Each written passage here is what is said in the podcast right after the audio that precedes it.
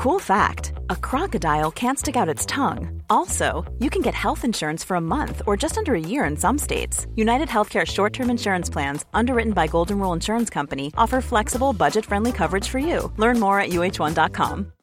Millions of people have lost weight with personalized plans from Noom, like Evan, who can't stand salads and still lost 50 pounds. Salads, generally, for most people, are the easy button, right? For me, that wasn't an option. I never really was a salad guy. That's just not who I am. But Noom worked for me. Get your personalized plan today at Noom.com. Real Noom user compensated to provide their story. In four weeks, the typical Noom user can expect to lose one to two pounds per week. Individual results may vary.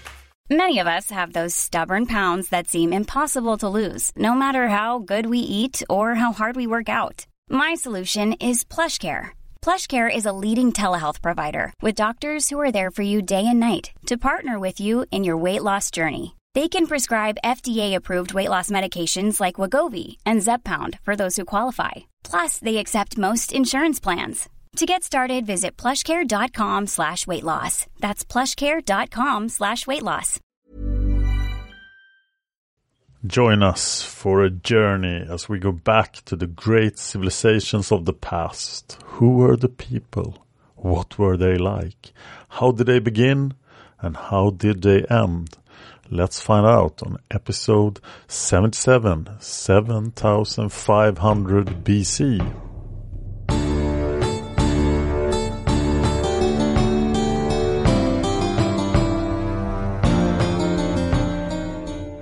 Welcome back to the prehistory shows. At the end of the last episode, we reached the year 7600 BC.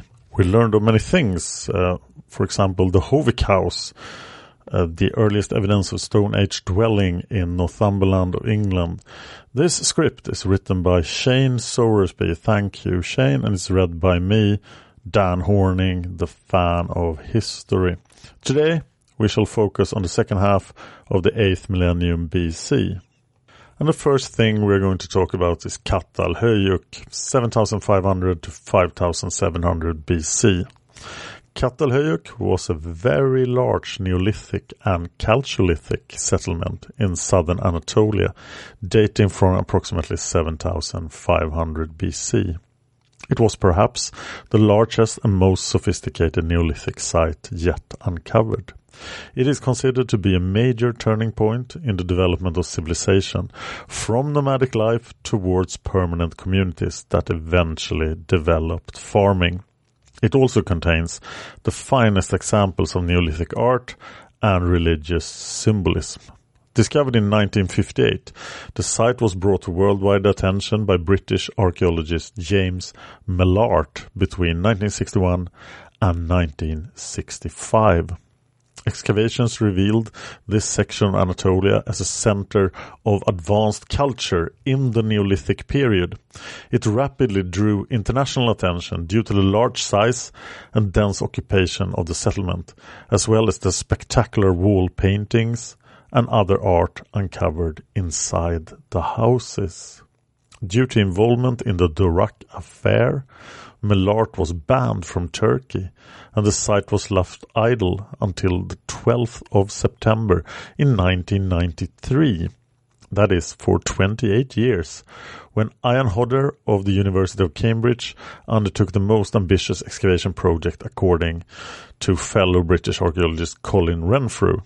This project is still being carried out today.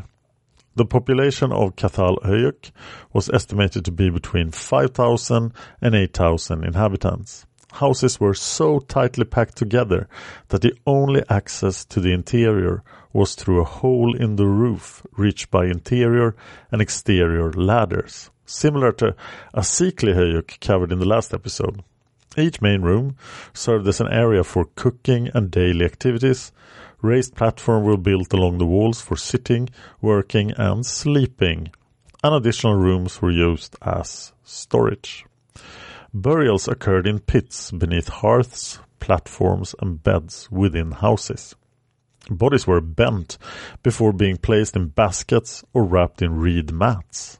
Some graves suggest that bodies may have been exposed in the open air for a time before the bones were gathered and buried. That would make it smell less, wouldn't it? This is a practice that would be horrifying today. Uh, imagine that grandmother is being exposed outside your house so she may rot and finish rotting. Uh, other graves were disturbed with the head of an individual removed from the rest of the body to be displayed, probably in ritual, plastered and painted with ochre to recreate human-like faces, a practice similar to what we have found in Jericho.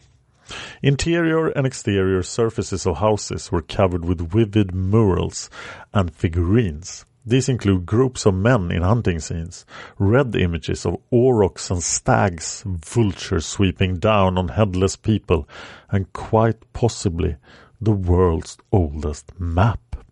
Distinctive clay figurines of women have been found in the upper levels of the site, suggesting that these people had a religion that was rich in symbolism. In terms of lifestyle, these people lived egalitarian lives with little social distinction between male and female. Wheat, barley, lentils, peas, bitter vetch, and other legumes were cultivated. Sheep, goats, and the beginning of cattle were domesticated, although hunting continued to be a major source of meat. Pottery and obsidian were major industries for the settlement with obsidian tools traded for items such as Mediterranean seashells and flint from Syria. This settlement would last until approximately 5700 BC. And then we jump all over the world to China. And let's talk about the Pengtoushan culture, 7500 to 6100 BC. The Pengtoushan culture was a Neolithic culture centered in the central Yangtze River area of northwestern Hunan in China two settlements were discovered at Pengtoushan itself and at the later site of Bashidang. The type site of Pengtoushan was excavated in 1988 in Li County in Hunan. Uh, in China, of course, by Hunan Provincial Institute of Archaeology and Cultural Relics. Grains, rice husks, and cord-marked pottery pieces were identified among the burial goods as the early stage of cultivated rice. This is it. It's the beginning of rice. This confirms that the Middle Yangtze region was one of the areas where grain was grown at an early stage. The second, later settlement at Bashidang was situated at Wufu village in Lixian County in Hunan in China. Excavations between October and November 1995 by the same institute found a black silt layer at a depth of 4.5 meters, containing a large number of organic substances, over 100 kinds of identifiable plants, dozen varieties of animal bones, articles made of wood, bamboo and bone, and over 15,000 grains of rice, the largest find discovered at the Neolithic site in China. The next place we're going to talk about is Bhirrana. That uh, is relevant between 7,500 and 2,600 BC. That's 5,000 years. Bhirrana is a small village located in Fatehabad district, Haryana state in India. According to a report by the Archaeological Survey of India in December of 2014, it was the oldest Indus Valley civilization dating back to approximately 7500 BC, well before the date of Mehrgarh, the previous candidate for the forerunner of the Indus Valley civilization. Excavations have revealed four separate cultural periods. Period 1a, Hakraware's culture was characterized by structures of subterranean dwelling pits cut into the natural soil. Walls and floors of these pits were plastered in yellow alluvium obtained from the Sarasvati Valley. Artifacts comprised a copper bangle, copper arrowhead, terracotta bangles, carnelian slash lapis lazuli slash steatite beads, bone points, stone saddles, and querns. Pottery was very rich, with one example, Bikram ware, consisting of exterior paintings in black and white pigments. Period 1b, early Harappan culture, consisted of an open air settlement with no fortifications. Houses were built of mud bricks of buff color. Artifacts included a shell seal of quarterfoil shape, arrowheads, bangles, copper rings, carnelian slash jasper slash lapis lazuli slash steatite slash shell slash terracotta beads, pendants, bull figurines, rattles, wheels, gamesmen, terracotta marbles, terracotta, and fine sense, bangles, bone objects, sling balls, and sandstone pounders.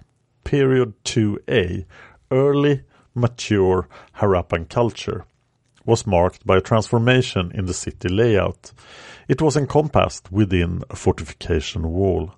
Mud brick structures were aligned with a slight deviation from true north. Pottery showed a mixture of early and mature Harappan forms. Artifacts included semi-precious stone beads, copper, shell, terracotta, faience bangles, fish hooks, chisels, copper arrowheads, terracotta figurines, and various miscellaneous artifacts. Period 2b, mature Harappan culture, was the last period of occupation of the site, with all characteristic features of a well-developed Harappan city. A massive fortification wall made of mud bricks was built. Houses were made of mud bricks with wide linear roads separating them. A circular baked earth structure known as a tandoor was also found that is similar to the community kitchens found in rural India today. Artifacts consisted of steatite beads, copper terracotta faience, shell bangles, copper celts, bone objects, terracotta spoked wheels, terracotta animal figurines, lapis lazuli, carnelian, agate faiences, steatite terracotta beads, and stone objects. The main find, though, was a replica of the famous dancing girl of Mohenjo-Daro, engraved on a potsherd in the form of a graffiti. This potsherd was discovered by the ASI between 2004 and 2005. Mr. Rao of the ASI called it I quote, the only one of its kind, because no parallel to the dancing girl in bronze or any other medium was known until the latest find. Mr. Rao also called the engraving, quote, a highly stylized figure whose torso resembles that of an hourglass or two triangles meeting at their apex, end quote. Up on the horizontal shoulder line, a partly damaged round head was visible. Oblique strokes on the right upper arm are suggestive of the presence of armlets. Lower portion of the body is missing due to damage on the sherd. Clothing is indicated by horizontal hatchings on the chest and abdomen with vertical hatchings on the thighs. These deities or dancing girls may represent water nymphs associated with water rites once widespread in the Indus Valley. And there will be more on the Indus Valley, in the Indus Valley civilization in episodes to come. The next place we're going to talk about is Kayenu. That is 7200 6600 BC. Kayenu is a Neolithic settlement situated in Diyarbakir in southeastern Turkey, dated to between 7200 and 6600 BC. The first excavation was carried out between 1964 and 1978 by Robert John Braidwood, with the second excavation conducted between 1985 and 1991. The settlement covers the pre-pottery Neolithic A, pre-pottery Neolithic B, and pottery Neolithic periods. It consists of a 200 meter diameter mound containing several occupation levels of over 600 years of human activity. Houses were built of adjoining mud brick walls with entrances through the roof. Sheep and goats were domesticated, and in later years this became possibly the earliest place where the pig was first domesticated. However, like at other sites in Turkey, hunting continued to be practiced with aurochs and red deer on the menu. Additionally, regular cultivation of cereal also started near Kayenu, in which, according to the Max Planck Institute for Plant Breeding Research in Cologne, the wild ancestor of 68 contemporary types of cereal can still be found in the close vicinity of the site. Grapes, figs, ryegrass, emmer and einkorn wheat were cultivated during the period of occupation. This was also the site where the earliest known piece of cloth has been found. This piece of textile was a line fabric 9,000 years old that had been woven from locally grown flax. As well as this, the site is believed to have been the main bead producing center during the early Neolithic, and archaeologists have discovered four copper items dated to 7200 BC, including the earliest known hammered copper objects. The next place on our list is Ein Ghazal, 7200 to 5000 BC. Ein Ghazal is a Neolithic site located in northwestern Jordan on the outskirts of the capital Amman. It started as a small hamlet with maybe 200 inhabitants during the middle of the pre-pottery Neolithic B period. It continued to expand and grow richer until it reached a size of 40 acres by 6200 BC. That was four to five times the size of contemporary Jericho, situated only 30 miles away. Therefore, this place, Ein Ghazal, ranks as one of the largest prehistoric settlements in the Neolithic Near East. Houses were built of undressed fieldstones that were coated with mud plaster before being finished with lime plaster. Floors were made of a fine layer of lime plaster applied over lime and gravel base. Both walls and floors were painted over with red pigment. These people buried some of their dead beneath the floors of their houses. Other they buried outside in the surrounding terrain. Of those people buried inside, the head was retrieved and buried in a separate shallow pit beneath the house floor. In other cases, skulls received special treatment by being modeled with lime plaster to form death masks, which Kathleen Kenyon described as portrait skulls. As mentioned previously, similar finds have been found at Catalhöyük and Jericho. Ein Ghazal is renowned for a set of anthropomorphic statues found buried in pits in the vicinity of special buildings that may have had ritual functions, some sort of temples. More than 200 figurines, two and a half inches in length, made of clay and plaster, represented toys made for pre-pottery Neolithic children. Other figurines represented wild cattle with depressions behind the head formed by a cord indicating that calves were captured, halted and reared until they could be ritually slaughtered. Some cattle figures have slash marks impressed in the clay before they were fired, and that suggests some kind of ritual magic. Two examples were buried underneath a house floor. More than 30 figurines recovered had peculiar features. None of them had both head and body. These were probably related to the burials mentioned earlier, with the head regarded as a location of power. By severing the head, power was released to a successor so that the next generation could exercise that power for the household. The most dramatic finds were two group of plaster statues that have been displayed around the world. More than 30 anthropomorphic figures were discovered in two batches between 1983 and 1985. The first group dates to approximately 6700 BC, with the other group being 200 years later. Figures are made of soft, yellow-white calcium carbonate that is plastered over a core of reeds and twine. Traces of pink paint are visible in the faces. Black bitumen and green copper ore appear around the eyes. Earlier figures were replaced with more stylized forms that suggested they may represent ancients or perhaps the sculptor's ancestors. Similar statues have been found at Jericho and Nahal Hemar in Israel. People cultivated barley, ancient species of wheat, peas, beans, lentils, and chickpeas. Goats were domesticated, but like so many places in the early Neolithic, hunting was used to supplement their diet with deer, gazelles, equids, wild pigs, fox, and hare on the shopping list. After 6500 BC, the population began to decrease sharply to one sixth of the previous population due to environmental degradation. So we are now approaching 7000 BC and the start of the seventh millennium BC. Join us next time when agriculture spreads to the Balkans from Anatolia. The cow joins the sheep and goat in being domesticated, and pottery spreads to Europe and South Asia. The first gold and copper ornaments are made.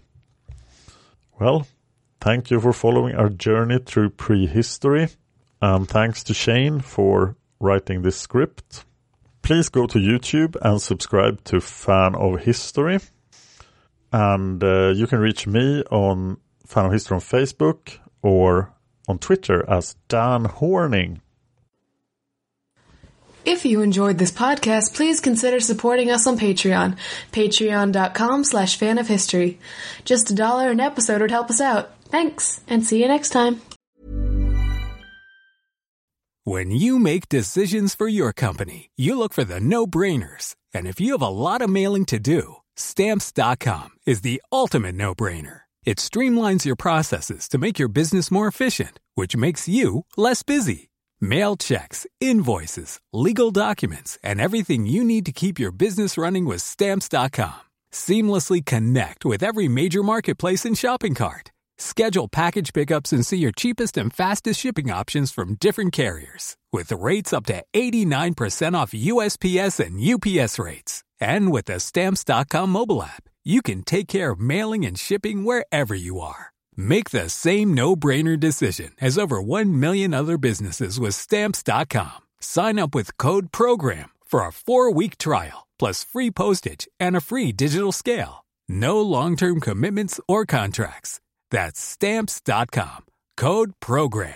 Want truly hydrated skin? Meet Osea's Body Care Breakthrough Hyaluronic Body Serum. It's clinically proven to increase hydration by 161%. It's lightweight, fast absorbing, and delivers 24 hours of hydration for silky smooth skin without any sticky afterfeel.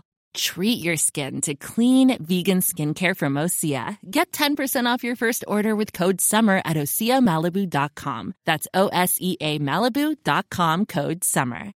When you need mealtime inspiration, it's worth shopping Kroger, where you'll find over 30,000 mouthwatering choices that excite your inner foodie. And no matter what tasty choice you make, you'll enjoy our everyday low prices, plus extra ways to save, like digital coupons worth over $600 each week. You can also save up to $1 off per gallon at the pump with fuel points. More savings and more inspiring flavors make shopping Kroger worth it every time. Kroger, fresh for everyone. Fuel restrictions apply.